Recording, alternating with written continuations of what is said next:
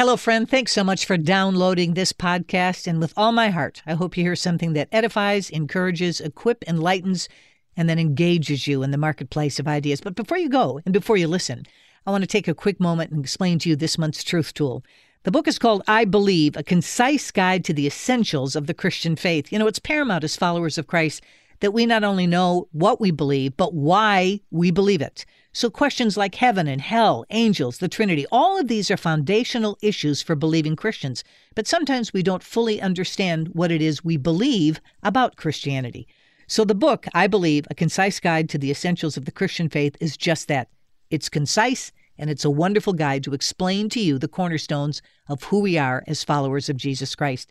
It's yours for a gift of any amount because In the Market with Janet Parshall is a listener supported broadcast. We stay on the air because you pray and give. So if you'd like this month's Truth Tool, just call 877 Janet 58. Ask for a copy of I Believe.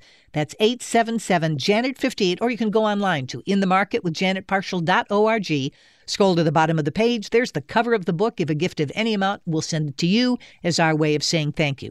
While you're on that website, you might want to take a moment, scroll down just a little bit farther, and there's a description of what it means to be a Parshall partner. These are people who give at a level of their own choosing, and they give every month.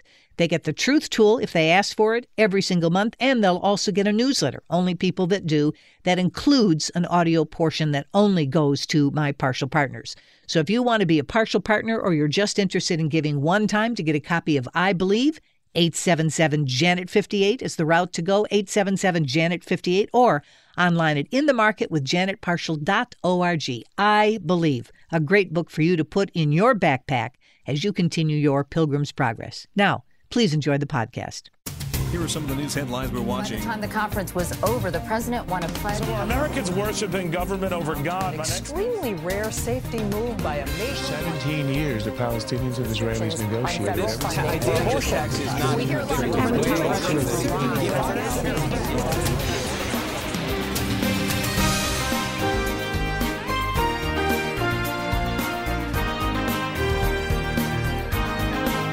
Hi, friends. Welcome to In the Market with Janet Parshall. A very happy Thursday to you. I want to start with some good news. You know, Craig and I yesterday did our retrospective on the year 2023. And here's a story we didn't get to fold in, but I think it's a good news story. And boy, when I find good news, I love to shout it from the rooftop. So, Youth for Christ is reporting the salvations of nearly 8,000 young people as God moved in a powerful way through that ministry last year. Youth for Christ recently released the U.S. organization's ministry report for 22 23, detailing several milestones, including a 20% average increase across all of its ministry sites and 7,855 kids coming to know Christ. Now, here's a quote from the Youth for Christ president and CEO, Jacob Bland. The 20% increase is across all our ministry metrics when averaged. This means that across our 120 ministry sites in the U.S., more kids are sharing their name with a YFC leader, engaging in Christ centered relationships, making a decision to follow Christ, and plugging into discipleship. Now, if you don't know anything about Youth for Christ, some of us do. They've been involved in youth outreach for almost 80 years. It's a Christian movement with more than 130 chapters all across the country, helping 11 through 19 year olds uncover God's story of hope in their own story through authentic relationships, shared experiences, outdoor adventure, mentoring small groups, and more. Its partners with local churches and other like minded organizations. Uh, is to raise up lifelong followers of Jesus, and they want their leaders to lead by example. So uh, interesting from holding rallies with Billy Graham in the 1940s. This is why I say, remember, they've been around for almost 80 years, to entering campuses to reach students in the 1960s, which was a interesting time to show up on a campus, by the way, to now empowering community leaders to build meaningful relationships with young people everywhere. It's our aim to walk with young people through their story and to be the friend and mentor that we've longed for ourselves. That's according to their website.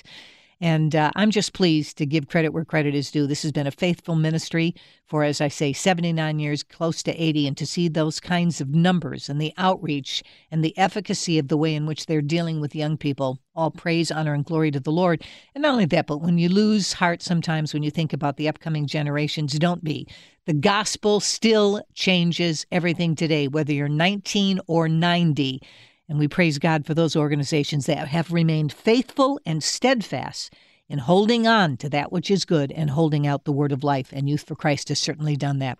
All right, back to the muck, the mire, and the mess that is the world. So, in case you didn't hear about it, and we talked about it because it's tied into anti Semitism, and when three Ivy League school presidents came to testify on Capitol Hill, we played the audio for you and we pointed out that this is at its core a spiritual issue. Well, the news broke yesterday, but I want you to hear this report from CBN News that the president of Harvard, the former president, is now just that former. Have a listen. Claudine Gay's problems began with what many called her terrible performance before Congress over her response to reports of alarming anti Semitism on campus and refusal to condemn calls for genocide of Jews. Does calling for the genocide of Jews violate Harvard's rules of bullying and harassment? Yes or no? It can be, depending on the context. What's the context? Targeted as, at an individual. It's targeted at Jewish students, Jewish individuals. Do you understand your testimony is dehumanizing them? Afterwards, Gay apologized for what she called poor wording in her testimony. Still, many House members, as well as prominent alumni and donors, called for her resignation. And adding to her problems, multiple allegations of plagiarism in her published works, including new charges Monday from the Washington Free Beacon.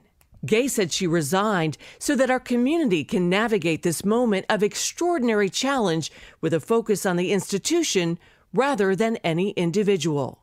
Gay's testimony before Congress in December came after students at top campuses, including Harvard, said they didn't feel safe after outbreaks of anti Semitism following the Hamas attacks on Israel. Some students spoke out on the day Gay and other university presidents testified before Congress. I want to be clear. This is not just about the Middle East. This is anti Semitism right here in our homes, on our campuses. It is dangerous. It is going unchecked. And everyone that does not join to put a stop to it is part of the problem. Still, not everyone on Harvard's campus is happy to see Gay go. I think she was trying to give a, a fair picture uh, when she uh, spoke in front of the congressional people and I think that uh, people kind of misconstrued what she was saying. While many leaders welcome Gay's resignation, they say the problems at leading universities go much deeper than just the leaders. They argue the schools have been engulfed by left wing ideology. North Carolina Republican Congresswoman Virginia Foxx says there has been a hostile takeover of post secondary education by political activists, woke faculty, and partisan administrators. Critics will be watching top schools to see if there are any real changes. Wendy Griffith, CBN News. Well, the controversy surrounding Harvard isn't over just yet because, as we've often said, money doesn't talk, it shouts. So now it takes us to Harvard's corporate senior fellow, a woman by the name of Penny Pritzker. She's going to stay in her position, for now at least, resisting calls to arrest. That, according to a Harvard spokesperson. Pritzker's position gives her the greatest single say over the selection of Harvard's next president, a position she does not appear ready to give up. That, according to the Harvard Crimson. Calls for her to resign have risen following the resignation of President Gay after a disastrous congressional testimony clips of which you just heard, talking about anti Semitism, quote, in context, and of course, increased scrutiny over allegations of plagiarism.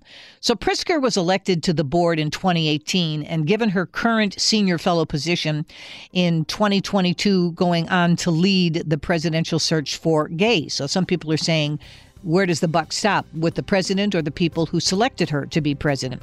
Her retaining of the position suggests that she will lead the search now for Harvard's 31st president as well. So, given her refusal to resign, she's now likely to face scrutiny regarding the transparency of the presidential search project. Gay was expected to hold her position for a decade, but instead she's gotten the record now for the shortest term in the position of Harvard of president. By the way, calls for her resignation are coming from multiple corners of academia. And if the listeners in Illinois think that last name is familiar, yes, she is the sister of Governor Pritzker in Illinois. Back after this.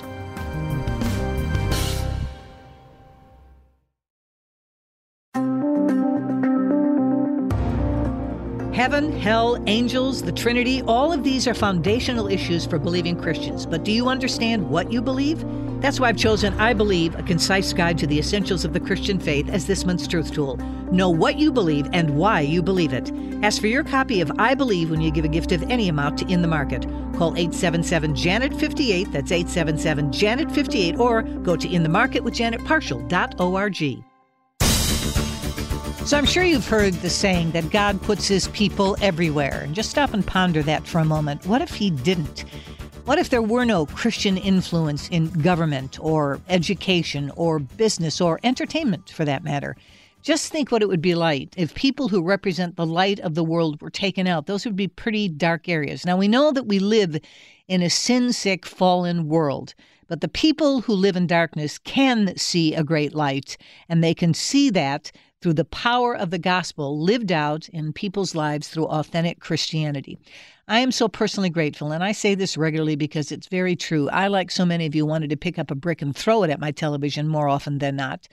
When you realize how entertainment is about a worldview. Our dear friend Karen Covell has taught us that, yet, it's not just about money. Certainly, the entertainment world is very much about finance, but it's also about advocation of a particular worldview. And as Karen has taught us over the years, very often, that advocating even supersedes the desire to be financially successful. Well, where does the worldview begin? I mean, this is just basic apologetics. This is the position in your heart, is the grid through which you push through all of your major decisions and how you see life. If you've not had an encounter with Jesus, you have scales on your eyes. You're not able to see the world with clarity and with focus. That's what happens when you come to Christ. Your heart is transformed, your mind is renewed, and your vision will never be the same again. So, what Karen has done gracefully, gently, consistently for years is encouraged us to look at Hollywood and the largest group of influencers in the world. And I love to say this because here I am in the East Coast, there's Karen on the West Coast. You'd think the great influencers are the ones that grab the headlines on the news 24 7. No, it's not. They're far outdistanced by the influencers that live in her part of the country which is Hollywood. So Karen has taught us don't look at this as Sodom and Gomorrah. And yes, I will grant you that very often the stuff that comes out of there is more a representative of those destroyed cities than it is any other city referred to in the Bible.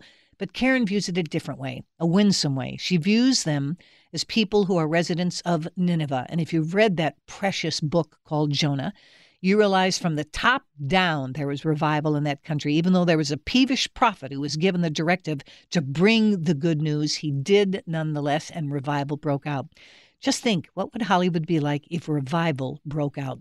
Karen Covell is the founding director of the Hollywood Prayer Network. She speaks on this issue all across the globe, quite frankly. She has credentials. I, I don't think, by the way, that you could have this as your mission field unless you could say that you understand what it's like to have, oh, I don't know, an independent TV and music production company that if you were in fact part of the Producers Guild of America, that if you weren't a board member on a university that dealt with entertainment, you have to have all those credentials. It's the ethos as well as the pathos.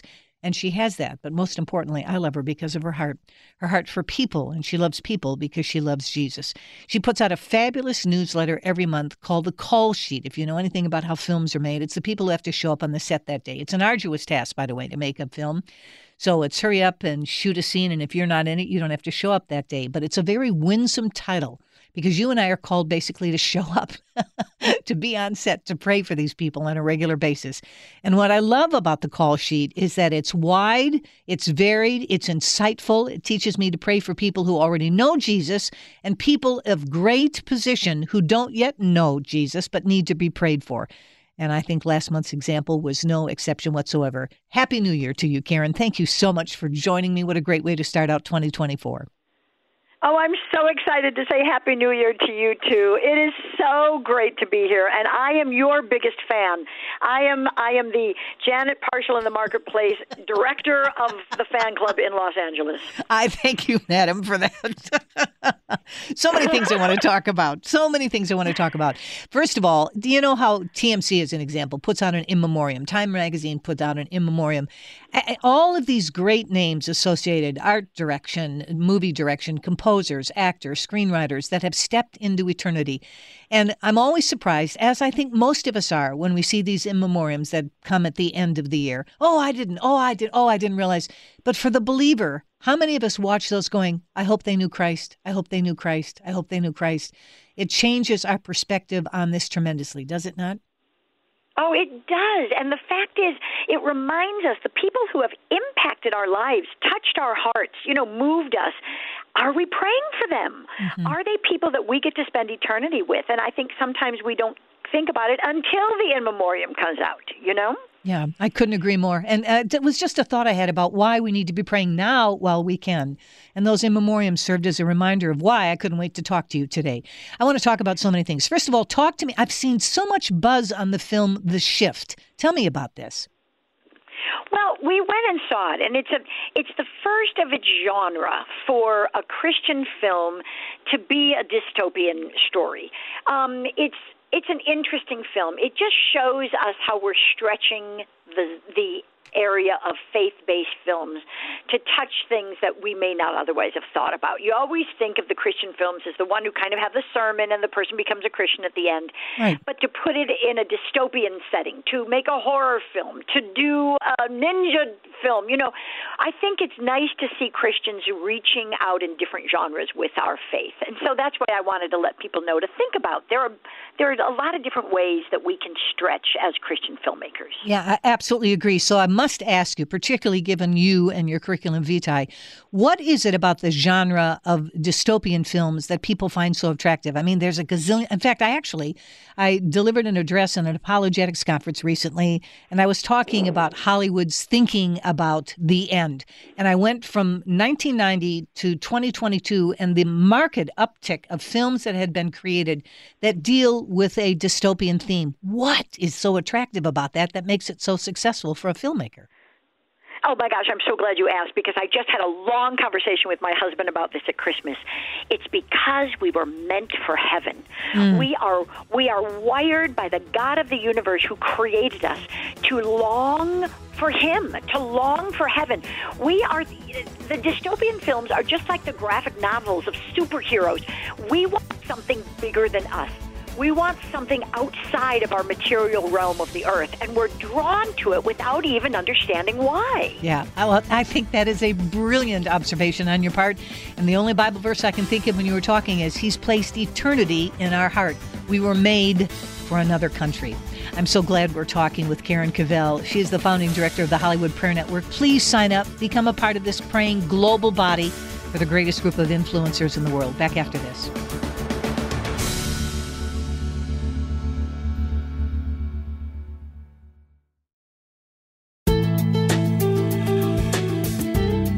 What a joy to talk to Karen Covell, founding director of the Hollywood Prayer Network. Again, let me encourage you to sign up to get the call sheet so on a regular basis you can join this global community that's praying for Hollywood. So, some people in our audience will know who Daddy Yankee is, others will not. Explain why you included him in your last call sheet. Yes. Well, Daddy Yankee, he is a a Latin superstar, and he is he went on a tour of a, of his final it's a farewell tour with a concert in Puerto Rico and he ended the whole concert with a Bible verse. What good will it be for a man to gain the whole world yet forfeit his soul? He spoke out about his faith in Jesus so widely all across every audience he went to and felt like this is how he wanted to end his his his uh, touring career. And we put him in as an example of people who love Jesus to the point where they don't care what people think, they just want to glorify him. And this is a respected musician. It's exciting to see somebody that just says, you know what, the most important thing is what I want people to know about. So we're celebrating him. Yeah, that's fabulous. Absolutely fabulous. In that same vein, tell our friends who Zachary Levi is. Oh, he's a good friend. We love Zach Levi. He started out with the wonderful TV show Chuck. and went on to do much other television, then became the star of the fun kid superhero movie Shazam and now just did a wonderful Christmas movie called Teddy's Christmas. Uh, he did the wonderful voice of the main character, the Teddy, and he is a believer who is such a dear man. He really cares about the people around him, the image that he has for his fans, for his heart to reach out to others. I mean, he's just a special believer who I want to be more of an inspiration to people who who know that yes, you can be an actor, you can even be a celebrity and you can be a good person and love Jesus. Wow. Uh, I'm going to ask this question only because the last time we were together, we talked about the rise of anti Semitism in, of all places, Hollywood, which is unbelievable for me. But with a name like Zachary Levi, does he would he categorize himself as a messianic believer? He doesn't. He doesn't. I don't know his background that way. I think it's on his father's side, not his mother's side. Ah. side. And so that makes you not That changes it. officially Jewish. Yes. That's exactly right. That's exactly right. I understand that completely. You also talked about the fact that Liam Neeson now, and I remember watching, um, uh, oh, why am I blanking on his name? Wahlberg talking about this prayer Oh, app that was, yes. yes, Mark Wahlberg using this Yes. prayer app. Now Liam Neeson is talking about the same prayer app. Talk to me about this. Yes, well, he was also on with Jonathan Roumie and Mark Wahlberg. All these people are getting on this amazing prayer app, and Liam Neeson said he wanted to talk about God. So he got on, and he got on with these others, and he was really open about his conversation, his feelings, his meditation to God. It, it's just it was just surprising that somebody of his stature and his experience and his celebrity is also somebody who says, you know what, that wasn't enough. God is what fills me up. Wow, wow, that's fascinating. I'm going through these quickly only in deference for time, but now anybody who's following The Chosen knows that yes, they're in the next round of uh, uh, chapters of this series as well. But you've put together a Chosen prayer team. Talk to me about this. Well, and it's even expanded since then, Janet. So now Wow. we have a, a prayer team for the chosen in English that is run by a wonderful pastor in Texas who's who's around the area where the chosen um, shoots their their series, and he has a Saturday morning prayer call with people all around the world who are moved by this show, want to see it stay successful, and want people's hearts touched by it. So they pray every Saturday morning on Zoom, and anybody's welcome to join them. And then we have a new chapter director in Buenos Aires who is doing a weekly prayer call in Spanish for the chosen. And she is leading that. And if anybody wants to pray weekly for the chosen in Spanish, we have our our Buenos Aires local chapter director leading that one. And it's people who are moved by this show and want others to find it and be touched by it as well. Wow, amazing. Again, if you got the call sheet, you can sign up. This is your connectedness. I've also got a link to the website, so start there because you can go back to the archived newsletters as well. Um, brand new year, you're fighting for joy. Talk to me about this prayer and fasting for 2024. Oh, yes. We want to start the year with a focus on prayer. We want to really say this is where we want our hearts and our minds to be focused on Jesus. So we are doing a fasting and prayer time. People in entertainment industry through the Hollywood Prayer Network. We started January 1st. People can fast one day a week. They can fast every day. They can fast food. They can fast media. They can fast anything that distracts them from spending more time with God and lifting up this 21 days, not only to get our own hearts right with God, but to really say we want to see a change in arts and entertainment and media and journalism and video games and music. And so we're going to take these first 21 days and lay a strong foundation for the year. Wow, and not too late for people to join that as well, which is important. Never. Good, excellent. Talk to me. And I thought this was a fascinating bit of history because you and I've talked about how the origination of the Hollywood sign started, but this is the 100th anniversary of that sign. Talk to me about this. Yes, it's really interesting, and I found some um, confusing information about it. Some are celebrating it that's the 100th year of the actual sign. Others are celebrating it's the 100th year on that day of the sign being lit so that all the city could see it. But the fact is, this year represents that that Hollywood sign, starting as Hollywood Land and then breaking off and becoming Hollywood, the iconic sign has been up for 100 years. And so we're celebrating the history of this iconic city. Wow. And a reminder to pray for that group of influencers as well. Karen, that time just flew by. Let me take this opportunity to remind my listeners we skated over the top. There's so much more in the newsletter as well, and there are all kinds of wonderful ways in which you can be a part of this global praying community. So check it out at our website, inthemarketwithjanetparshall.org. Click on the link to the Hollywood Prayer Network and become a part of the group that's praying for these influencers. Lord's blessings to you and Jim in 2024, Karen. Back after this.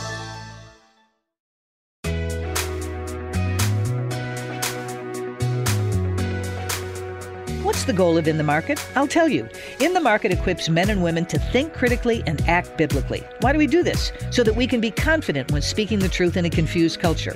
Are you willing to stand with me? Become a Parshall partner today and enjoy exclusive benefits only my partners receive while making an impact for the kingdom. Call 877 Janet 58 or go online to inthemarketwithjanetparshall.org. We're going to spend time talking now with Wesley Smith, who's the chair and senior fellow at the Discovery Institute Center on Human Exceptionalism. I know he humbly says he didn't put those two words together and lay claim to them as a trademark. But I'll tell you what, he's given depth and width and breadth of meaning to that, particularly for people who understand that there is a hierarchy in God's creation, that in all of creation, we are the only part made in his image. And we are the only part of God's creation that has the opportunity to step into a personal relationship with God through his son, Jesus Christ. So there is an exceptional aspect. So when man and its fall in his fallen state continues to try to juxtapose or gives a create an alienation of affection, superimposes our love for the creator with the created, as scripture says, uh, therein lies chaos. And we see this all around us. But what Wesley does is with a very rapier wit and a pointed pen. He leads us to clarity of thought on so many of these hugely important issues dealing with bioethics. We have a long list of things I want to talk about. I'm going to run out of time before I get to them. He spits them out faster than a pitching machine in a baseball cage. But I got to tell you, Wesley, I'm going to throw a curveball at you, but you're going to handle this one standing. But because it just happened today, I would be remiss given all of the work that you've done against the Hemlock Society when it was called that, against death on demand and the mercy killings and all of the other euphemisms that we come up for where we have turned our back on the reality of the preciousness of every life. So now, today, we have a Connecticut woman who just this morning was the first non resident of Vermont, a state that allows this quote assisted suicide stuff was granted the ability to use the state's medical aid in dying law. She was 76 years old uh, and she had cancer, and she, again, has now stepped into eternity. Vermont is not the only state. California, Colorado, Hawaii, Montana, Maine, New Jersey, New Mexico, Oregon, and Washington, D.C. Uh, Washington State, as well as Washington, D.C., now all have this. And there were years, it's hard to think about this, Wesley, when there was no manifestation of this in any of the 50 states. And now, like an opportunistic virus, it's spreading across the country. Give me your take on what happened in Vermont today. Well, it's not surprising, and Happy New Year. you too, as well. yeah, a little ironic there. yes. Uh, um, the the assisted suicide movement in this country uh, is uh, culturally imperialistic. Mm. And so what they do is they they uh, you know say, oh, it's just a, a, a little tiny itsy bitsy itsy little tiny bit of safety valve for people for whom nothing else can be done to eliminate suffering. Well, of course, the laws don't say that. And uh, the uh, ambition of the assisted suicide movement eventually is death on demand. But they know that the United States is not quite ready for that. So they say, well, it's just for the terminally ill and we'll have strict guidelines to protect against abuse. For example, you have to be a resident of the state. Well, as soon as uh, they can uh, loosen that, they do. So both Oregon and Vermont did away with residency requirements. And it's and so they want to be able to become kind of like Switzerland. Switzerland has suicide clinics mm. from uh, to where uh, from to which people from around the world fly, perhaps in business class, perhaps in coach, and then fly home in the hold uh, in a coffin. Um, so basically, Oregon and Vermont uh, aspire to be the Switzerland of the United States.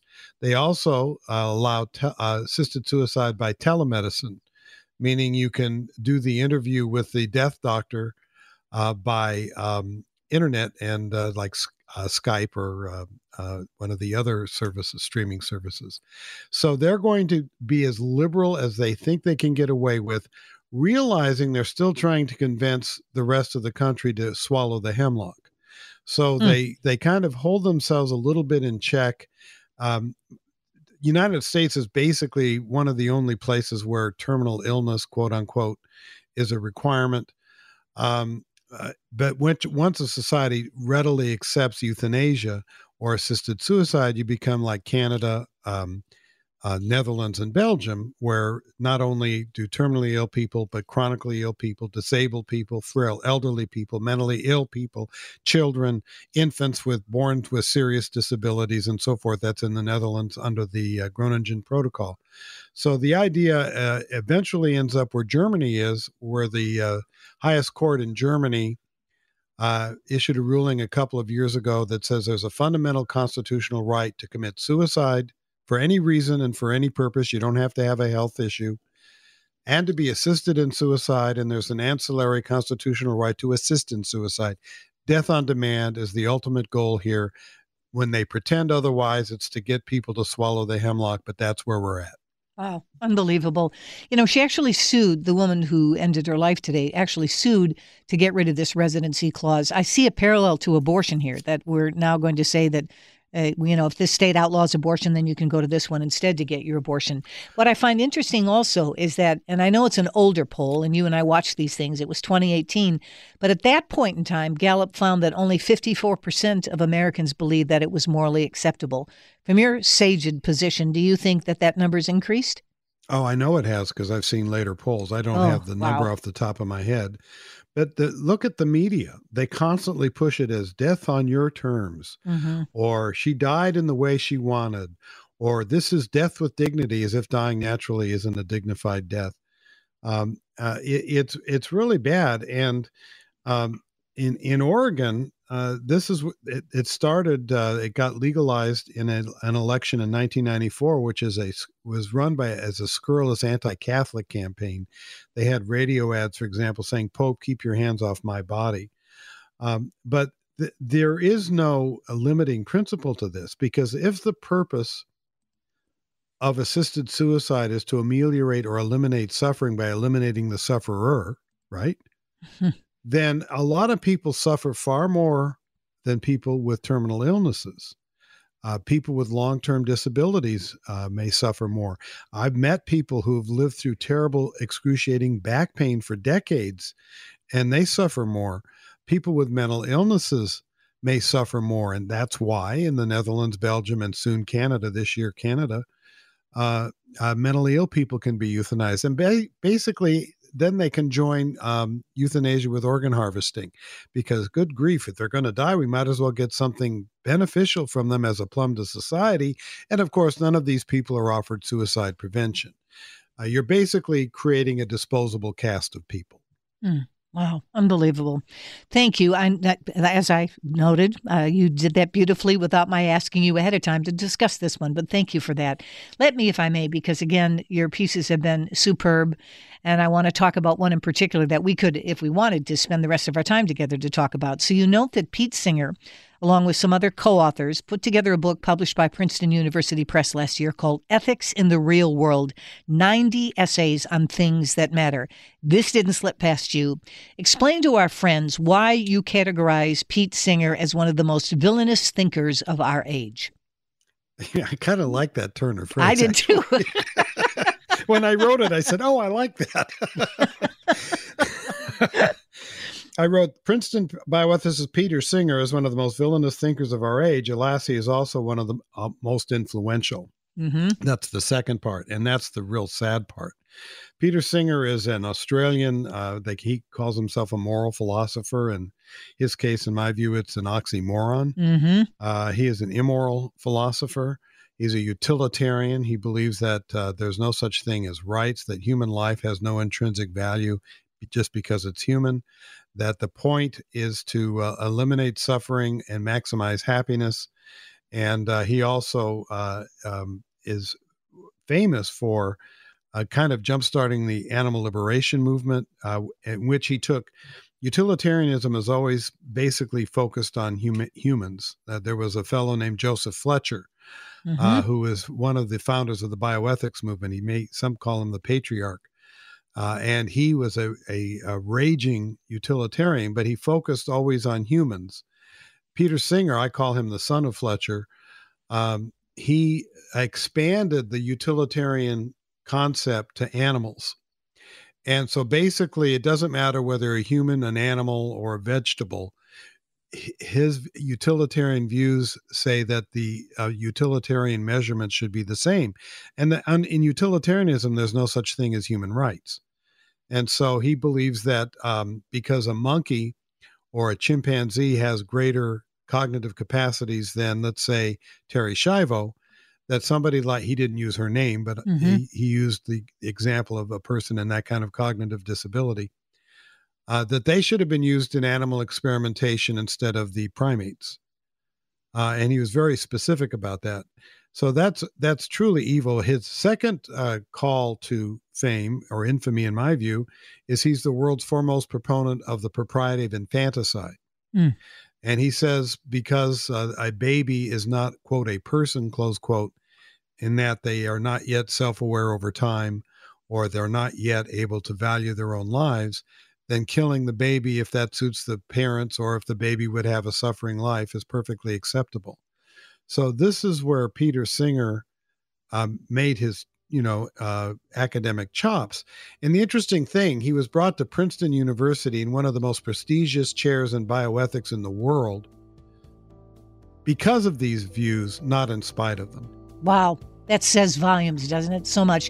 There's too much in this article that you did in the review of his book that I want to come back and pick up on this if I can. You've got, again, a gazillion articles out there that are all fabulous, all worth discussing. But I think this was a seminal piece because you really took him to task and I think did an illustrative job of pointing out that ideas have consequences and bad ideas have deadly consequences. Back after this.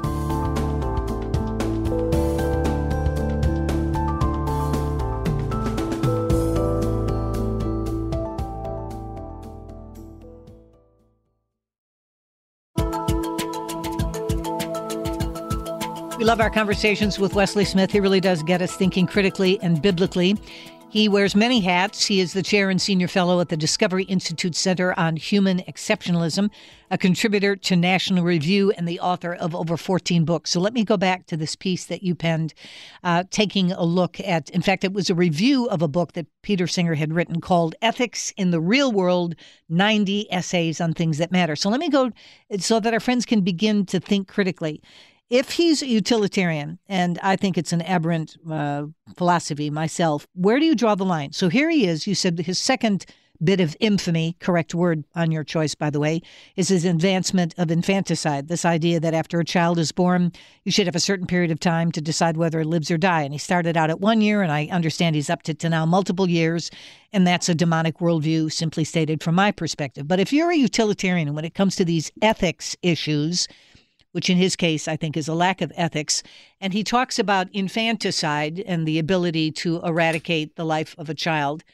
Um, where do you draw the line? So now you have somebody who's born into this world and their intellectual development is compromised in some way, or you have a case of a Terri Schiavo, or you have someone who has had a brain injury that leaves them different than they were before. If you're going to be utilitarian in your approach toward this, this is Genesis chapter 3. We shall be like gods. You get to decide that this person no longer has any value and worth. And how, in the name of all that is common sense, decency, and good, can you say it's more utilitarian to eliminate that person? What is your stated goal? Utopia? Well, that's the, I think, uh, the greatest evil in the world is utopianism. Right. Uh, and it is the idea that we can create paradise on earth and therefore the means justify the or the ends justify the means or the means justify the ends. The problem is that the means become the ends. Mm-hmm. and uh, if you you look at any uh, uh, terrible genocide or uh, human rights abuses uh, in the history of the world starting perhaps with the french revolution or even going back to uh, the inquisition it's utopianism. It's not particular religion or philosophy it's utopianism Uh, and also today, we've got a problem with people feeling instead of thinking.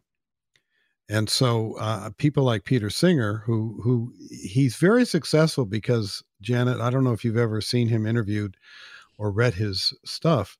He he has a Mm-hmm. very charming Australian Mhm. accent. Mhm. He talks in passive ways. He asks instead of saying we should kill, he says what what why shouldn't we uh, why shouldn't this be done? You know this kind of thing. Um, and he uh, he uses things like uh, uh, in one of his pro infanticide articles, he said uh, we should be parents should be able to uh, start over. Well, you know what he means is kill the baby Exactly. and then f- get another one. Uh, so so that's that's Peter Singer, and he, and the unfortunate thing is is I think he is very successful. He's probably the world's most influential philosopher. Uh, he's certainly the New York Times' favorite philosopher. He's frequently quoted, often writes op eds. Uh, the columnist Nicholas Kristof swoons at his feet. but um, it's it's because I think he reflects the zeitgeist of our times. We have lost the concept of human exceptionalism. We have lost or are losing it, or it's being stripped from us the idea that being human matters simply and merely because we're human. We are attacking and um, uh, losing the ability to defend universal human rights. If you're going to have universal human rights, then human life has to be an objective, intrinsic good. Because if you have to earn your value by having, say, mental capacities or perhaps physical capacities, then no one is ultimately safe. Because today you might, in Peter Singer's uh, uh, lexicon, be deemed a person because of your uh, mental abilities. But tomorrow, as you said, you might be in an auto accident and lose those abilities, and suddenly your life could be forfeit. Or you could even be used in human experimentation, as Singer has proposed. Or mm-hmm. you could be strip mined for your organs, as utilitarians might propose, as we've seen in the euthanasia issue. So, the whole idea of treating human beings as having intrinsic dignity, equal inherent moral worth, universal human rights is stripped bare and corroded and collapses under this kind of thinking.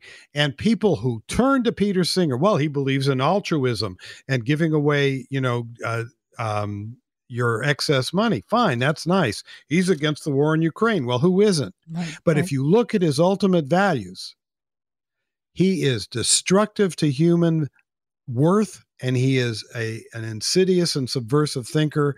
And the problem is not that he espouses these views, but that so many of the influential leaders of our public policies and institutions accept them. Wow. That that again, that's stunning and that's the greater evil I think in all of this. But let me point something out. So if he's a man who becomes the patron saint of animal liberation, you write that years ago he wrote a piece um, talking about the moral propriety of bestiality. How does that work Yes. if you're into animal liberation? Well, well, Peter Singer wants to uh, destroy human exceptionalism. And animal liberation, by the way, isn't the same thing as animal rights because he favors using animals in research if they have uh, to help. For example, he once said he favored using monkeys in research to help people with Parkinson's because people with Parkinson's are persons uh, they they have higher moral capacities than monkeys, so it's okay to use the monkeys in the experimentation. The animal rights movement, their heads exploded because that's not what they think. But he would have also said the same thing about Terri Schiavo or a newborn Exactly. baby, uh, and so forth. Um, in terms of bestiality, he just wants to say that there's nothing special about being human. So he wrote a book review of a uh, book that proposed that supported bestiality, and he basically said, "Why is everybody upset? It's just two animals rubbing body parts." And that's what happens when you take God out of the equation and you fail to recognize human exceptionalism. This is why I love our conversations, Wesley. You really help us to think more deeply, more critically, and in the end, I think more biblically about these kinds of issues. Again, he's replaced his affection from the creator to the created, and the rest is moral chaos. But as you say, he's embraced at these higher level uh, Ivy League schools, which the last time I checked were having problems. They didn't even recognize genocide, or excuse me, anti-Semitism when it showed up. It had to be quote in context in order for it to be a problem. Thank you, Wesley. There are so many pieces that we could have talked about. I'm just grateful that you come and visit on a regular basis because we never, ever run out of things to talk about. Follow him at National Review, read his books. He's a, a very important, powerful voice in helping us to have reason, common sense, and advance the idea of human exceptionalism. My thanks to Wesley, but I thank you, friends, as well. We'll see you next time right here on the next edition of In the Market with Janet Parshall.